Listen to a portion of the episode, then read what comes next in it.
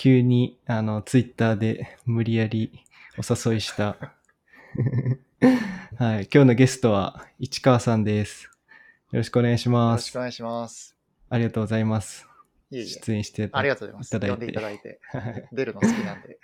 本当ですか、はいそうですよね。本当にいろんなポッドキャストに出られてて、うん、なんかあ、僕が聞きたいことなくなっちゃうっていうか、聞きたいこともう話しちゃってるな、みたいなところがあったんですけど、で、まあ今日はもうちょっと、なんですかね、ディープな話をしていた、していただけるっていうことなんで、はい、楽しみにしています。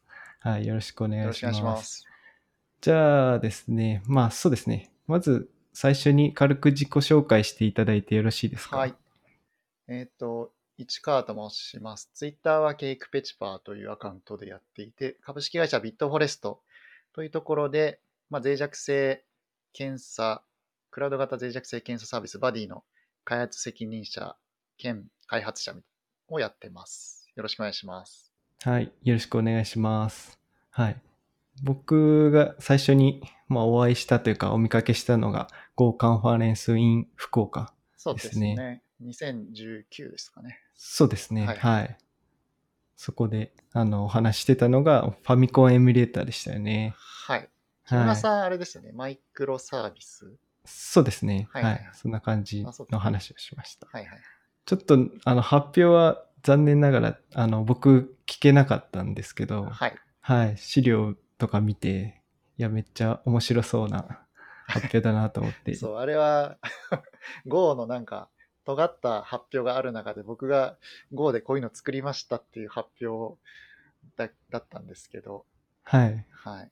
まあ、もともと僕 Go 自体は仕事でそんなに使ってなくて、でも、まあ、ちょっとだけ使う機会があったんで、そこからちょっと勉強してもうちょっと使いたいなと思ってる時に、まあい。いい、なんですかね、練習というか、題材としてファミコンエミュレーターっていうのがちょうど僕の中で熱く燃え上がった時があって、うんうん それでファミコンエミュレーターの作り方っていう、僕ウェブさんっていう人のキータの記事をずっと読んで、そこから、まあ、他のファミコンエミュレーターの実装とかを読みながら、Go で、スクラッチでファミコンエミュレーターを実装したっていうところですね。なるほど。あすごい人気のあるセッションだったんで。ああ、そうですね。最後の最後の、一番最後のセッションでした。あ、そうでしたね。はいはい。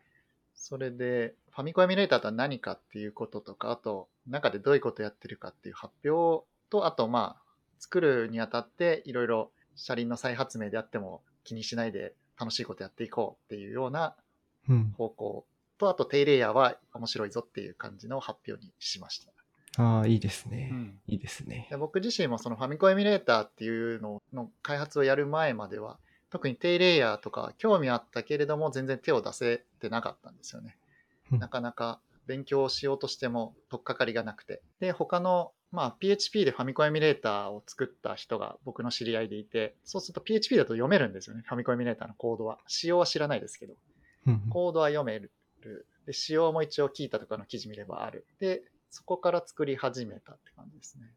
うん。ファミコンエミュレーター自体は、まあ、ファミコンのカセットのロムですね、バイナリーのがずっと並んでるロムデータを切り出して、で、そのロムの1バイト目から読み込んでいって、それを CPU に渡して、CPU がそのロムデータの命令とかポインターとかそういうのを解釈しながら実行していくと。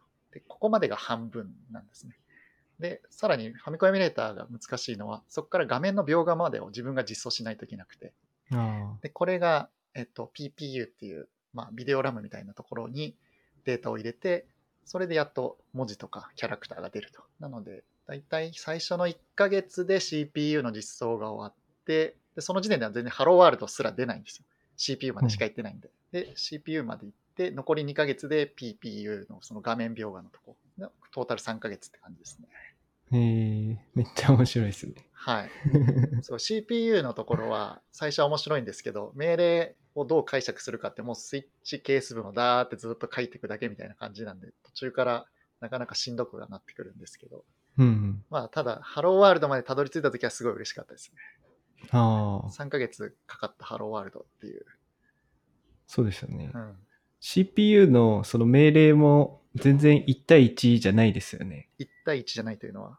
あーえっと、多分ファミコン用のその CPU 命令うんうん、が多分ロムに書かれてるんですよね。そうです、そうです、それをまあパソコン、はい。例えば Mac とかのインテルの CPU にの命令に置き換えるっていうそういう感じですか？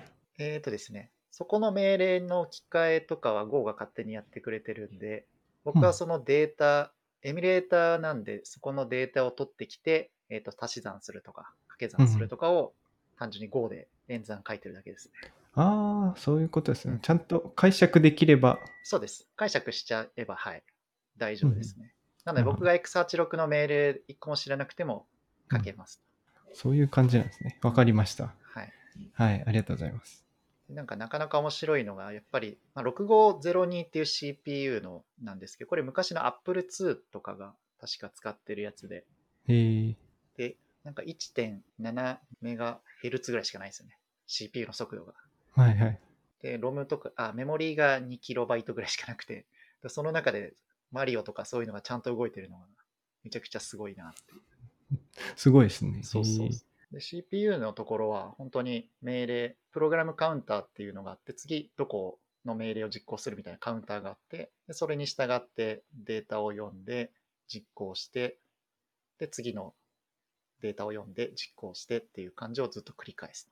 うんうんで、中身が、えっと、16ビットのメモリーアドレスなので、ただレジスターが8ビットしかなくて、なのはで、8ビット8ビットを足して、16ビットにして計算するとか、なんかそういうことをやってたりとか、あと、リトルインディアンなんで、えっとうん、データ取ってきて、リトルインディアンの方にして実行するとか、そういうのを、なんか、久久々にリトルインディアンって聞いたなって、この時思いましたね。リトルインディアン。リトルエンディアン。はい。あの、データのメモリーの、なんですかね、並び順が下からなのか、上からなのかみたいなあやつですね。ーそのロムに書かれてるメモリーとかレジスターの管理は、そのエミュレーター側でやってあげないといけないんですね。そうです、そうです、そうです。それってどんな風に管理してるんですか？例えばこの命令、まあ、1バイトの命令があるんですけど、この命令の時は、このレジスターを使うとか、そういうのは決まってるので、うんなので、本当にこう、例えば 0x08 っていうで命令が来たら、ここのレジスターを使ってどうこうするみたいなことを、ひたすら自分のスイッチ係数の中でやると。レジスターの値を普通に Go のローカル変数に割り当てるって感じなんですか？あ、そうです、そうです。なので、うん基本は、えっ、と、レジスターは8ビットなので、U イント8かな？あの、Go のうんイント8、まあ、バイト型ですね。はいはい。バイト型でやってるのと、あと、メモリーのところは、U イント16かなイント16で、Go の中でやってますね。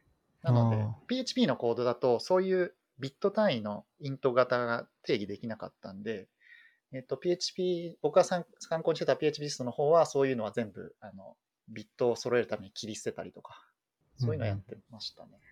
うんうんそうですね。うんそこら辺はなんか Go だとやりやすそうですね。そうそう、すごく Go がやりやすかったですね。うん。あとは、そうだ、そういう意味でもう一個参考にしてたのは、ラストの実装のとことかも同じような、その Go みたいなイント16とかそういうのがあるんで、そういうのも参考にしてましたね。うんうん、なるほど。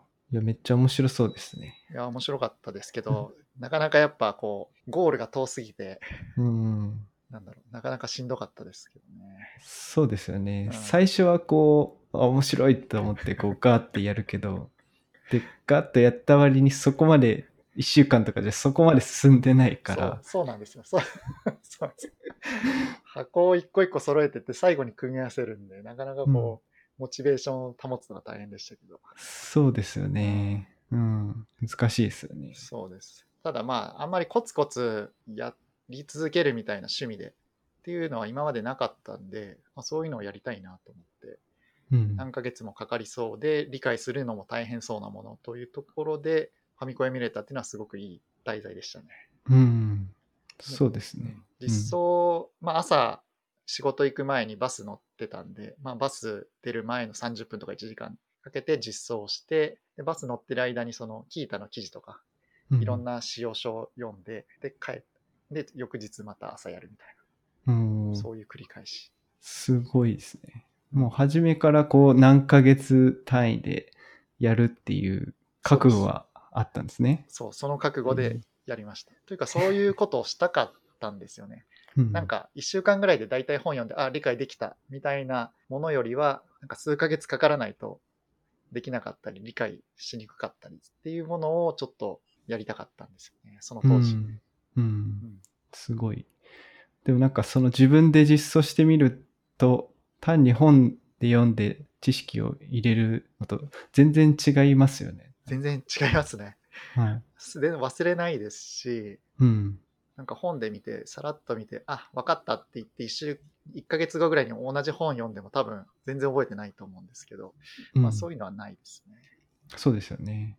で、あと、なんか、やっぱりちょっと、うんうん悩んでる、書ける時期と、コードすらすら、まあ、スイッチ係数みたいにダーってひたすら書くしかない時期と、この実装をどうしようかなっていう時期があって、うんやっぱ楽しいのはそういう、この実装をどうしようかなっていう悩んでる時期は結構楽しくて、うん。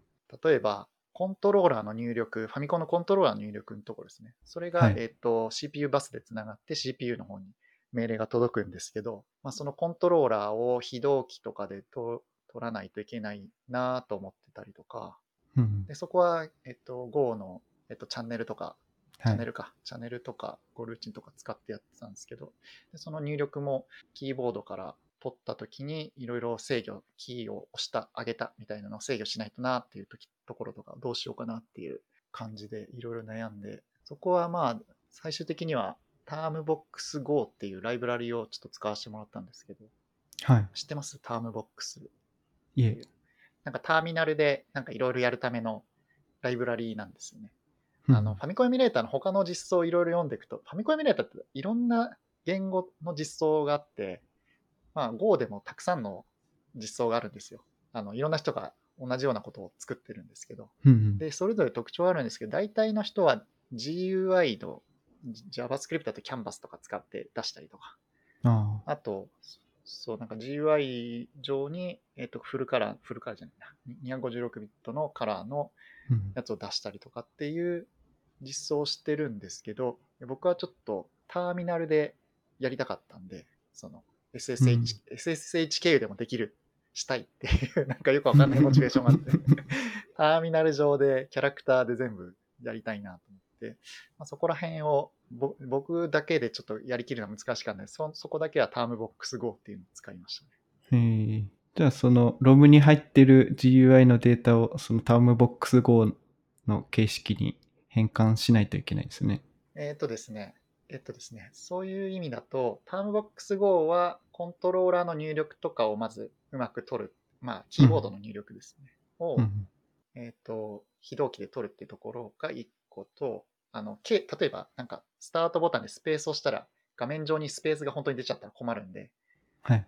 なのでそういうのを全部画面に出ないまま裏でキー入力を取るっていうところと、あとターミナル上で画面表示するんで、そこが秒間 30fps ぐらいなんで30回ぐらいリフレッシュしてうん。描画し直してるんで、まあ、そこら辺をタームボックス Go にお願いしてるんですけど、うんえー、とただそれとは別にやっぱり、G えー、と画面にどう描画するかというかこの1ドット1ドット何色かとかそういうのは自分で組み立てないといけないんでうん。そこは自分で組み立てて例えば左上から1ドットずつうん。8バイトのデータを書い書いていくみたいなそんな感じですね。ああ、なるほど。でその全部のその二次元配列ドットを作った二次元配列のデータをタームボックス Go に渡して最後画面に出出してもらうっていう。なんで、まあ、ターミナルなんで、やっぱり白黒なんですよね。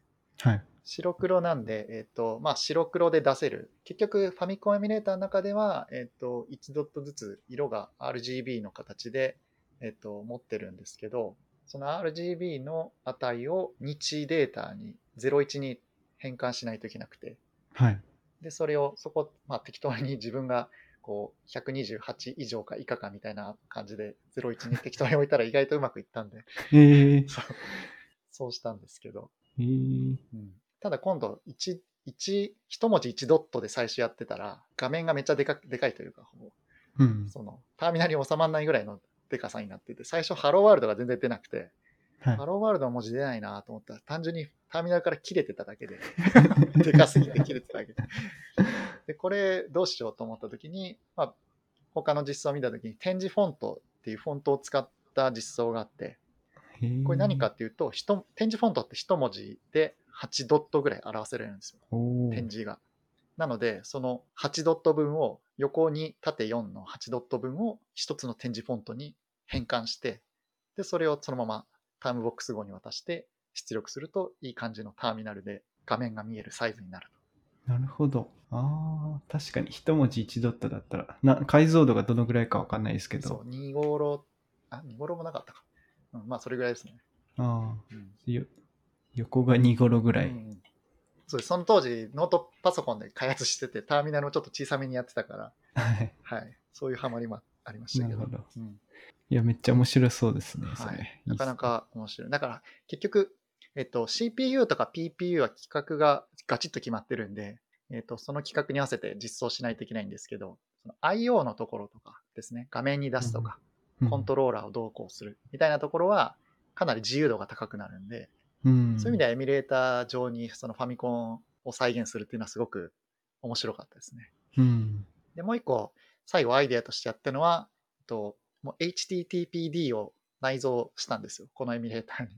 で、これ何してるかっていうと、コントローラーの IO を HTTP 経由で取っちゃえば面白くなるなと思ったんですよ。ほそうすると、例えば、えっと、僕のそのサーバー上で動かして、動かし始めたら、そこの IP アドレスに対して HTTPD、HTTP プロトコルで横に行けとか、ジャンプしろとかっていうのを送ると、みんなが 操作できると。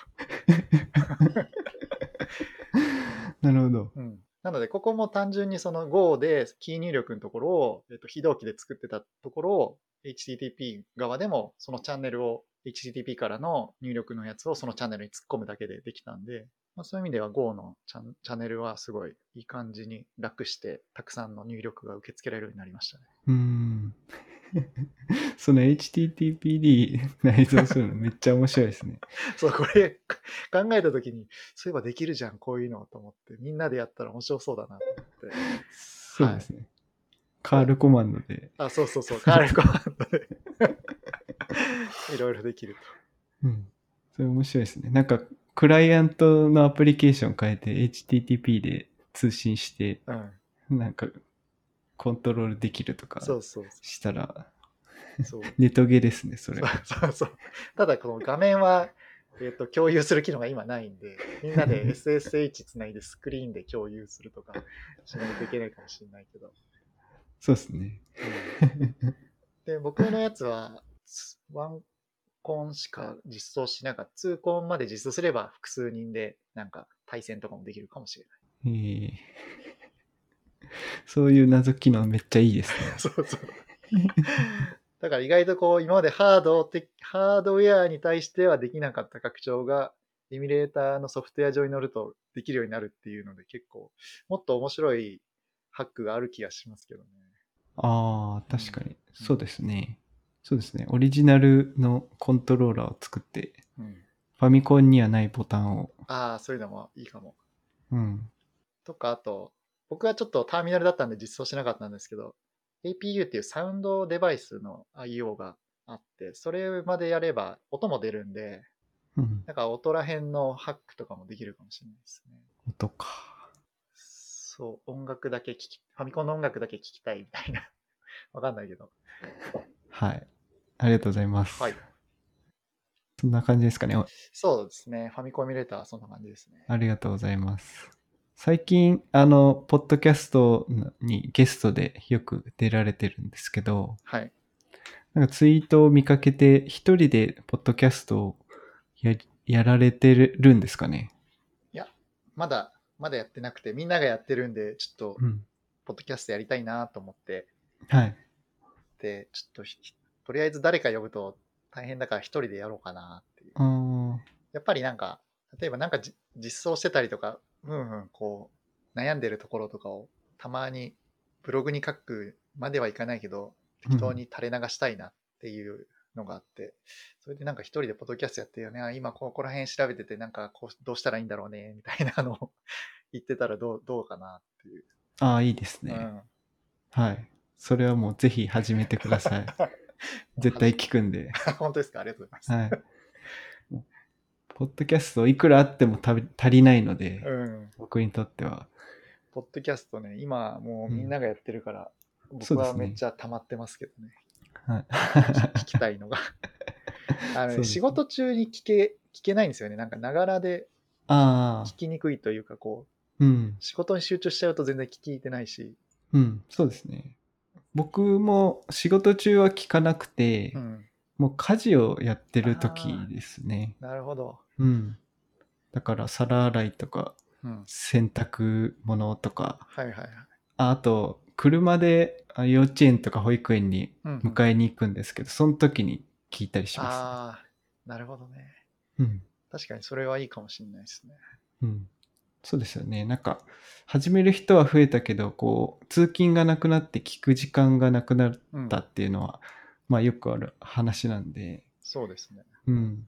昔は子供が小さかった時は寝かしつけの時に聞いてたりしましたけど、ああ、一番いいですね。そうそうう。ん最近は、え、この耳に入ってんのなんすか？みたいな感じで取られるんで、ちょっとできなくなっちゃいました。かわいいですね。今、聞く人はちょっと少なくなっちゃったかもしれないですけど、始めるにはすごいいい時期で、いろんなツールが揃ってて、うん、ちょっと前までだったらなかなかこう、お金をちゃんと最初からかけないと、えっと、できなかったんですけど、今もうアンカーのアカウントを取れば、完全にもう無料で配信できるんで、うんうんめっちゃ便利ですね。便利ですよね。そうですね。で、なんかアンカーに登録しておけば、勝手にアンカーが自動的に、あの、Apple Podcast とか Google Podcast に登録してくれるんですよ。勝手になんだ。いいっすね。そうなんですよ。だからめちゃくちゃ便利ですね。いいな。うん。そうですね。あとアンカーだったら、こう、ジンバルっていうか、こう、トランジション用の音声とかが最初から入ってて。そのブラウザ上で軽く編集ができるんですよ。おすごいな。そうなんですよ。えー、面白いな。え、今、これを、この後のポポッドキャストは PC で撮ってるけど、はい。そっか、アンカーだけでやる場合は iPhone とかでいいんでしたっけ？あーそれ違うのかな？まあ、アンカーの場合は音声をアップロードする感じになるので、うんうんそっか、一人でやる場合は別に普通に自分でクイックタイムで録音して、そのまま上げればいいのか。そうです、そうですあ。あ、なるほど。はい。まあ、で、なんかゲストを呼ぶときは全キャスターっていうのがうんうんあって、それももう無料で、うんうんはい。自分だけ多分アカウント作れば、ゲストは作らなくていいと思うんですけど、うんそれでもうちゃんとゲストと自分が別ト別トラックで録音されるんで、これもめっちゃ便利ですね。これすごいですよね。うん。で、なんか軽くノイズリダクションみたいのがかかってるっぽくて、ほうほで、なんかもうほとんどそのまま使えるんですよ。う。素晴らしい。はい。手間いらずだな。そうなんですよ。だから今別に、まあマイクはやっぱりいいやつがあった方がいいですけど、木村さんマイク何使ってるんですか？マイクは僕はオーディオテクニカの AT2020 ってやつですね。うん。コンデンサーマイクのなんか定番みたいな感じですね。1万円くらいのはいはいはい。やつです。ああ、なるほど。はい。僕はなんかソニーの4000円ぐらいのやつ使ってます。ああ、えっと、USB のやつですかね。そうです。U、そうです。なんとか80ってやつですね。うーん。これなんか、うん、一時期なんか安くてかなりいいよっていううんのが話題になって、コロナの後にめっちゃ売り切れましたけど。はいうん。音結構綺麗ですね。あ、本当ですか？はい。ありがとうございます。助かります。はい。そうそう、昔、昔、3年ぐらい前にポッドキャスト出た時があって、PHP の現場ってややつなんですけど、はい。その時に iPhone についてるあの、イヤホンマイクはい。で、まあ、これでいいやろうと思って出たら、結構ひどかったりとか、あと、だんだんこう、なんですかね、遅れてるというか、そのああ。向こうでデータを合わせてもらった時にちょっとずれるとかって言われたんで、ちょっと何が悪かったかわかんないですけど、あかなり音が良くなかったんで、そその時に買いましたね、このあソニーーマイク。音がずれるのは多分マイクのせいじゃなくて、CPU とかなんかあれそうですね。うんクロックがやっぱりどうしてもずれていっちゃうっていうことだと思います。うんうんうんうんそうなんですよね。だから、全キャスターみたいな、こう、通信で、こう、会話しながら録音だと、多分これずれにくいと思うんですよね。うんうんまあ、どういう仕組みで録音してるかわかんないですけど、多分ローカル録音かな。まあどうん、どっかでいい感じに同期してくれてるんじゃないかなとはい勝手に思ってるんですけど、うん。確かに。そうですね。だからそういう困りもないし、うんまあエンジニア同士とかだったら大丈夫なんですけど、うんあんまりこう、その録音とかしたことない人の方がほとんどだと思うんで、失敗するんですよね。はいはい。うん。ゲストの方とか、うんどうしても。なんで、こういうツールがあるとめちゃくちゃ便利ですね。あーそうですね。もう条件は揃ってるので、はい。やるだけと。はい。はい。よろしくお願いします。はい。そんな感じですかね。ですね。ポッドキャスト話。はい。はい。じゃあ、やっと、ちょっと本題に 入っていきますかね。DNS ですね。はい。そうですね。NS チェッカーの話なんですけど、まあ、ざっくりした話はもう他の正規さんのポッドキャストとかでやっていただいてるんで、まあ軽くでいいんですけどね、どんどん深いところに入っていきたいなと思ってます。はいはい。はい。じゃあまず軽くだけ説明していただいてよろしいですか？はい。これ NS チェッカーっていうのは DNS ハイジャック、あ、ドメインハイジャック対策でちょっと作ったんですけれども、まあ、ちょっと前にあの、ドメインごと、レジストラーの脆弱性を突かれて、ドメインごと乗っ取られて、で、ネームサーバーとか MX とか全部書き換えられて、ドメインが乗っ取られて、それでいろんなもの情報が抜かれたと。で、それを防ぐには、例えば自分の DNS のレコードだけチェックしていても、例えばルート53にあるレコードが大丈夫かどうかを Amazon の API 使ってチェックしてても意味がなくて、結局コードとかそういうので管理できないところで何か起こってしまった時にどうするかっていうので、えっ、と、この NS チェッカーっていうのを最初に作りました。1ヶ月、7月末ぐらいに作ったんですね。はい。で、えっと、これは何してるかっていうと、その NS ネームサーバーのレコードとかが正しいもの。例えばルート53使ってたら、えっと、ルート53が持ってる NS サーバーのリストが正しいかどうかをチェックして、もし一つで間違ってたら、アラートを上げて、えっと、まあ、オプションで Slack にも通知するというアプリケーションです。うんで、これ Go で作ってて、バイナリーも入ってるんで、あだあの GitHub 上に出してるんで、まあ、そのバイナリーダウンロードすればすぐに Linux とか Mac で使い始められます。なるほど。はい。で、それが NS チェッカーで、そうです。はい。で、バージョン0.03はい。で爆速にしたっていう話なんで。そうです。最初にはい NS、まあそもそも DNS のことそんなに興味なかった状態で作ったんですよね。うんで、えっと、DNS のプロトコルとか仕組みを、まあ、あまり知らないまま Go の中に LookupNS っていうメソッドがあって、とかうん LookupMX っていうのがあって、これ使えば一発じゃんと思って、最初に使っ作ったんですよね。でも、ただそれだと、ローカルっていうか自分の使ってる DNS のキャッシュサーバーの方しか見なくて、うん。本当にオリジンの権威サーバーの方を見てないんで、えっ、と、まあ、MX とか A レコードだと TTL 自分でセットすれば数分とかで検知できるんですけど、そのネームサーバー、フーイズとかで出てくるネームサーバーの値とかは、だいたい48時間キャッシュされてるうん。権威サーバーの。方。なので自分たちのローカルのキャッシュサーバーの方には48時間後にしか来ないんで、48時間ぐらい検知できないっていううん。問題があって、それをツイッターでいろんな方が指摘してくださって、で、なるほどと思って、そこから DNS のことちょっと調べ始めて、まあ、なかなか面白いシステムだなと思ってやっていて、最終的にはその Go の方でちょっと解決しきれなかったんで、えっと、Go で UDP パケットを使っ自分で作って、DNS のパケットを自分で作って、まあ、権威サーバーの方に直で問い合わせして、その48時間キャッシュされてないデータをチェックするようにして、まあ、大体数分で検知できるようにしたうんというのがバージョン0.03ですね。はい。その辺のないや開発中のつぶやきを見て僕はニヤニヤしてました。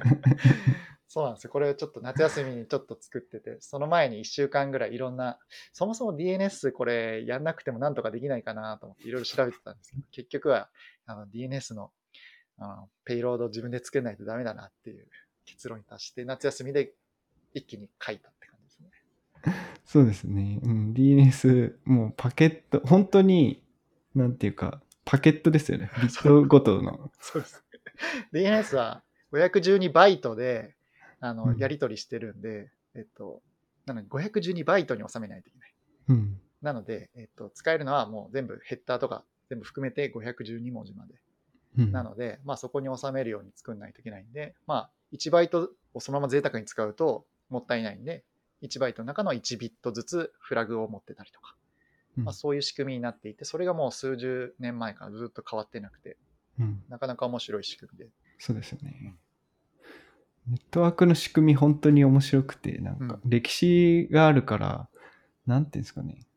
結構シンプルなのによくできてて、そう。うん、これがよく動く、動くな、こんな世界規模のシステムがよく動くなって、本当に感動しますよね。うん、感動しますね。はい。なるほど。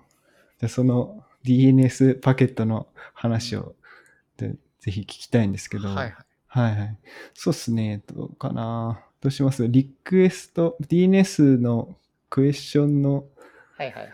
そうですね。はいまず大体、はい多。分ほとんどの方知らない、知らないと思うんで、DNS パケットについて述べ述べると、えっと、基本的にはヘッダーフィールドと呼んでいるところが、まあ、1ビットずつのフラグみたいなのを持っていて、まあ、これがどういう問い合わせなのかっていうような状態を指すと。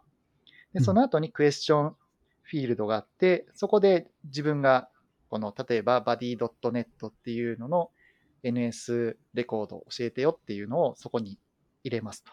うん。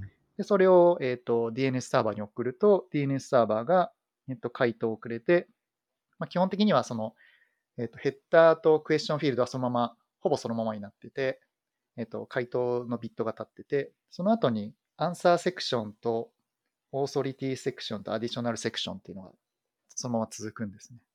はい。でその、まあ、中身全部ほぼ一緒なんですけど、まあ、そのアンサーセクションとかオーソリティセクションの中に、えっと、例えば buddy.net っていうのは、TTL がこれで、中身は、例えば ns1.buddy.net ですみたいなのが書かれてると。うん。なので、それがずっと続いて、可変調のデータがずっと続いて、512バイト以内で返ってくるという感じですね。こんな感じですね。うんはい。だからまあ、UDP、だからパケットを作って UDP で投げて、うんで、それを、その、レスポンスを待てば、一応、あの、DNS のやり取りはできるっていうそうです、そうで。感じですすよね。はい。そうです。基本的にはそれで、ひたすらその頃は TCP ダンプで自分のパケット、DNS パケットとか見てて、うん。あの DIG とコマンドとか送るようなやつですね。うん。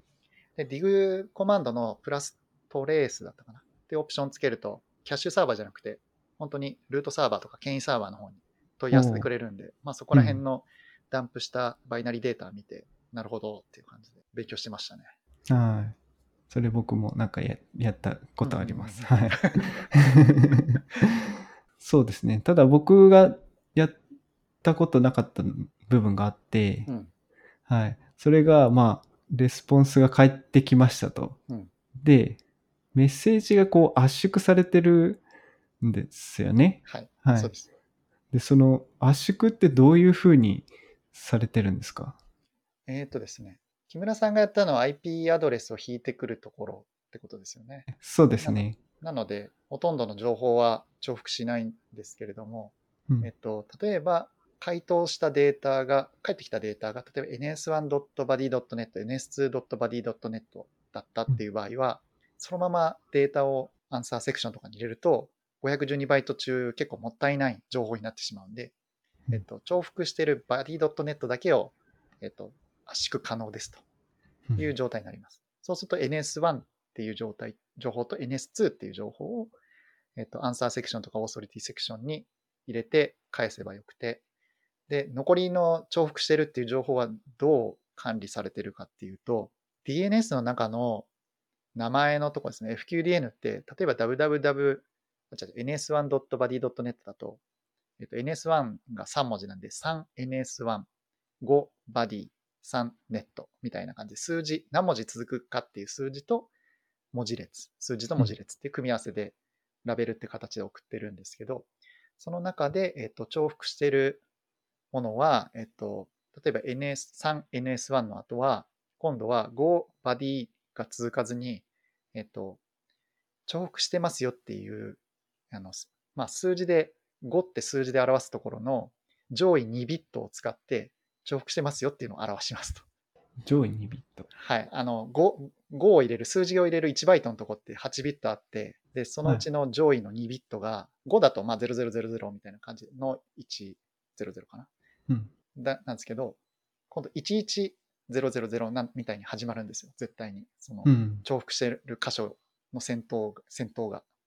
ああ。なので、今度数字を見ようとするんじゃなくて、まず、その数字が入ってるバイトのう上位2ビットを まず見なきゃいけない。で、その上位2ビットが11だと、これは圧縮されたデータです。で、00だと、えっ、と、圧縮されてなくて、ただの数字が5とか、そういうのが入って、バディっていう文字が続きますよっていう。感じになるんですね。なので、そうすると、数字で表せれるのは6ビット分しか表せられないんで、まあ、256文字の、えっと上2ビットを使うと半分の半分なんで、64までの数字がしか表せられないと。うん。なので、その www みたいな一つの区切り、ドットで区切るラベルっていう、呼んでる最大の文字数は64文字まで。えっていーう元になってて、で、えっと、その、今度その圧縮可能ですってなった時の動作が、えっと、ちょっとまたややこしくて、えっと、11って最初にビットが立ってると、その後、残りのビットで、どこの倍、な、先頭から、そのパケットの先頭から何バイト目が、その重複するバイト列が始まりますよっていうポインターみたいなのがあるんですよ。で、そのフラグメントっていうポインターみたいなのを使って、あじゃあ先頭から、えっと12バイト目ですって書いてあったら、今度12バイト目に戻って、うんで、12バイト目、大体そのクエスチョンパケットで body.net なんですかって聞いてるんで、うん。そのクエスチョンのフィールドの中の body.net っていうのが始まる先頭のバイトからもう一回読み直して、で、最後、えっと、body.net の後は、ヌルバイト00で終わってるんで、00が来るまで読むと。うんっていう形で圧縮されてます。うんなるほど。なので、ほとんど重複してない文字列になっていると、全部丸々返ってきます。なので、うんえっと、ルート53とかのドメイン、え NS サーバーの FQDN って、なんかバラバラなんですよね。あの AWS006.net とか、うんなんか数字とかも全然バラバラでドメインごと。なので、ほとんど圧縮されずに返ってきます。うーん。うん最初それ全然知らなくて、その圧縮っていう存在すら知らなくて、はい TCP ダンプで見てると、なんかルート53の方は全然圧縮されずにちゃんとしたデータ返ってくるのに、その NS1. なんたら .net みたいなの引くと、なんか全然情報足りないぞって思って、うん。これどういうことだなっていう。そうですよね。うんそんな圧縮とか知りませんよね。はい、そうですそこら辺からちょっと真面目にいろいろ DNS のことちゃんとやんなきゃなと思っていろいろ調べ始めて、まあ圧縮っていうのはあるんだっていう。うん。で結局そこの実装は、えっ、と、ちょっと早めにぼ僕の夏休みの期限が迫ってたんで、そこ全部実装するのちょっと時間足りないなと思って、えっ、と、DNS パケット投げるとこまでは自力で実装して、レスポンス受けて、えっ、と、実際にそこの圧縮とかを吉田に解析するのは、XNetDNS みたいな Go のパッケージですね。拡張パッケージみたいなやつをそのまま使わせてもらいました。ああ、なんかそういうサードパーティーのライブラリですかね。そう、多分、ちょっとわかんないんですけど、Go のなんか GitHub で管理されているので、X なんとか、X すらネットみたいな、そういう X から始まるやつってな、ああ、あれですね。はい、あれですね。はいそ。れはどういう扱いなんですかあれは公式パッケージなんですかね。ああ、ぼそれちょっと僕もちゃんと分かってないですね。うん。そう、それを使ってやりました。うん。ただまあ、そのうち、それもやめて自自力で、そのさっきの圧縮とか周りも解析しようかなと。思ってます。うん。で、そのための下準備だけ夏休みにしてて、あのテストコードは書いたんですよ。そのレスポンスの DNS パケットのレスポンスデータを解析した結果をチェックするっていうテストコードは書いてて、実際にそのテストコードに本当にあの01のビットデータが返ってきたっていう食わせるデータですね。01の、まあ、TCP ダンプして01に直したようなやつを、えっと、テストのケースに入れてあって、なので、これをパスするようなパーサーみたいなのを書けば、あの置き換えられるだろうというところまで作ってます。おなので、あの、NS チェッカーのテストコードですね、あの、DNS のメッセージっていうクラスって言っていいのかよくわかんないですけど、のテストコードはもうなんか 0B0001 みたいなの羅列になってます。ななんですか、2, ビ 2, 2進数の、はい。えっと、データをそのまま直書きしてあって、うん。でそれがテストコードになってます。うん。なるほど。わうん、かりました。そう、最初、そう、最初、その、帰ってきたデータを2進数でそのままバッて Go のプリント F とかで表示してたら、えっ、と、うまく表示できてなくて、うん。で、結局、まあ、08B みたいにすると、0でパディングしてくれて、でシャープつけるとなんか 0B みたいなのをつけてくれるんで、まあ、それを使って全部バーンってダンプして、そのままコピペして、うん。テストデータにしたって感じですね。うんそれ、あ、普通のバイトのスライスだと、なんか、バイトだと、はい。えっ、とあ、バイトのスライスでもいいです。ただ、はいバイトだと、例えばなんか、16進とかで定義して、あ、えっ、と、スライス自体の1個はバイトなんですけど、うん。それをテストケースの方では、えっ、と、1バイトをもう 0B0001 みたいなビット単位で書いてあって、あで、それしないと、えっ、と、例えば、圧縮がかかった時に、1、先頭の 2, 2ビットが11で始まってるとかを16進とかで表しにくかったんで、うんうんうん。なので、2進数にして、あの、テストのデータにしてます。そっか。バイト単位でやるとめんどくさいあから。の後で見直したときに、これは何のデータかっていうのが分かんなくなるんで、もう01で書いて、その後にコメントで、これはこういうフラグですみたいなのを ひたすら書きました。そうですよね。もう、もうビット単位だから、最初からビットの方が。そうそう、最初からビットの方が良くて、バイト単位で定義したのは本当にクエスチョンとか自分のドメインのところら辺のデータはバイトとかでやった気がしますけど。う。うんんなるほど。またこれも変なことやってて、めっちゃ最高ですね。で、最初なんか Go で、はい。あの、バイナリーデータを扱えるエンコーディングバイナリーパッケージっていうのを見つけて、うん。おこれが素晴らしいぞと思って、もう固定帳のやつをそのまま構造体にしたりとか、うん。構造体のデータを、えっと、バイナリーにしたっていうのが簡単にできて、さらにそのビッグエンディアンとかリトルエンディアンみたいな、そのデータの並び順とかも通信するときはビッグエンディアンになって、X86 の CPU 上ではリトルエンディアンとかになるんで、まあ、そういう変換をしないといけないんですけど、うん。まあ、そういうのも吉名に、吉名じゃないな、自分で指定してビッグエンディアンのデータとして作るっていうのはあって、これで簡単にできるぞと思ってつ使ってたんですけど、そのビット単位とかがちょっとうまく表現できなくて、うん。なのでちょっとそれを使うのやめて、単純にビットをシフトして、あの1ビットずつシフトして、で、パケットを作るっていうことをしてました。シフト演算子で。そうそうそう。で、木村さんが、はいあの作ってたシステムコールだけで、はい。HTTP クライアントサーバーを実装したっていうのを見てて、はい。えっ、と、これすごい面白くて、で、ここのブログ記事読むと、途中から、最初は DNS パケットは Go の機能を使ってたけど、途中から自力で実装したんはい。ですよね。はいはい、そうです。で、8888に UDP で、えっ、と、聞きに行って、でそのキャッシュサーバーが音を返してくれて、そこの中に IP アドレスが入ってると。はい、そうです。ですよね。で、これ見てたときに、えっ、と、これヘッダー、DNS のヘッダーとかどうしてんのかなと思ったら、えっ、と、もう固定、固定っていうか、その、そうです。バイト固定でやってて、あ、なるほど。そういえばバイト固定でもいいな。僕の用途だったらって、後で思いました。そうなんですよ。そう。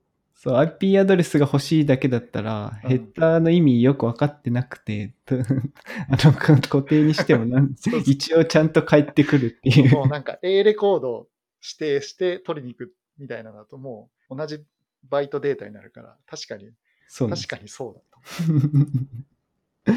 これね、僕最初はあの、まず3、だから www だったらうんうん3が最初に来るとうんうか、ん。それがまず分からなくて、はいはいはい。この数字は何なんだってずっと思ってて、わかりますよ、それ、本当は。ダンプデータ見てるだけだと分かんないですもんね。わかんないですよね。うん3とか2とか、なん、なんだこれは？ドット、ここはドットが入るんじゃないのかな？そうそうそうそう。なんですよね。じーっとにらめっこしてて、あ、これ、長さだってこう、自分で気がついて、すごい、気がついた。その時ちょっと楽しかったです。ああ、楽しいですよね、そういうの。はい。それ楽しいですね。うんちょっと僕のグーグ、ググラビリティ力じゃ、ちょっと見つからなくて。はい。これ楽しかったですね。うんこれ。うん。僕もそのあたりずっと、なんか Go、DNS、パケットとかでずっと検索しまくってて。いいっすね。いいっすね。はいそこでなんか、ブログにも書かれてましたけど、うん RFC をちょこちょこっとこう読まれてたっていう風に書かれてたんで、はい。はい。す僕はちょっと RFC こう見ると、うわ、長い、うわってやっぱどうしてもなっちゃうんですけど、わはい なんで、その読み方とか、なんかコツとかあったら教えていただきたいんですけど。ああ、多分良いエンジニアの人たちはいきなり多分 RFC から入るとは思うんですが、私はそういうのやってなくて、まず、まあ、同じようにダンプデータ眺めてたりとか、うん。あと、えっと、パケットキャプチャーの教科書っていう、うん。あの、いい本があるんで、ここに最後の方に DNS パケットについても書いてあって、うん。でそこから辺から入っていって、大体、まあ、DNS パケットはこういうもんだみたいなのを把握して、えっ、と、その名前の圧縮とかの記事もちょっと読んで、大体のことを知った後に最後、えっ、と、本当にそうなってんのかなっていうのを確認する意味で RFC1035 っていう DNS のやつなんですけど、それを読みましたね。なので、なんかそこをちゃんと読むんだ、読む読むか、全部読むかって言われるとそうじゃなくて、うんえっ、と、えここってこうなってたっけ？みたいなのが、他の情報からなかなか、えっ、と、書いてないようなものとか、そういうのを全部、P- 最後 RFC で保管したっていう感じですね。うーん。例えばなんか、最後の、その、帰ってきた IP アドレスとか、えっと、名前ですね。ns1.body.net みたいなやつが、えっと、最後のそこのデータって、可変調で、えっと、例えば、なんか16ビットずつとかの単位に合わせてパディングみたいなのしないといけないのかなとか、いろいろ考えてて、固定調っぽくしないといけないのかなって思ってたら、まあ別にしなくてもよくて、みたいなのがあって、まあそういうのを見てたりとかしましたね。うーん。そういうのってちゃんと、その目次とかから弾けるんですかね。そうですね。その時はもう、なんか、どういうキーワードで探せばいいかっていうの大体分かってたんで、えっ、と、もうレスポンスの中の R データっていうやつがどうなってるかっていうのをそこで確認したかな。うんうんうん。うん。ああ、確かにそうですね。じゃあ、書籍とかで、こう、概要を、こう、しっかり学んで、ちゃんと用語とかを見ておいてって感じですよね。確かにいきなりこう、圧縮とか見ても。さ多分分かんなかったと思う。はい。そうですよね。ああ、確かにそうだな。そう、うん RFC はきちっと書いてあっていいんですけど、情報量が多いんで、うん。本当に自分が知りたいところだけを抜き出すときには、前提知識もうちょっと詰め込んでから見た方が、僕にはやりやすいですね。うん。